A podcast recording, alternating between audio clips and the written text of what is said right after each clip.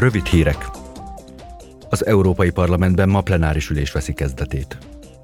A brüsszeli ülésteremben a képviselők többek között olyan napirendi pontokat fognak megvitatni, mint a menedékjog és a migráció területén szükséges fenntartható megoldások kidolgozása, valamint a politikai hirdetések átláthatósága.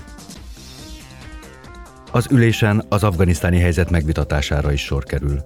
A képviselők Josep Borrell külügyekért felelős uniós főképviselőnek tehetik majd fel kérdéseiket. Elsősorban az afgán nők életkörülményeivel foglalkoznak majd, akiket megfosztottak alapvető emberi jogaiktól, és akik szüntelenül kivannak téve az erőszak veszélyének. A Külügyi Bizottság és a Biztonság és Védelempolitikai Albizottság tegnap az ukrajnai háború kérdését tűzte napirendjére.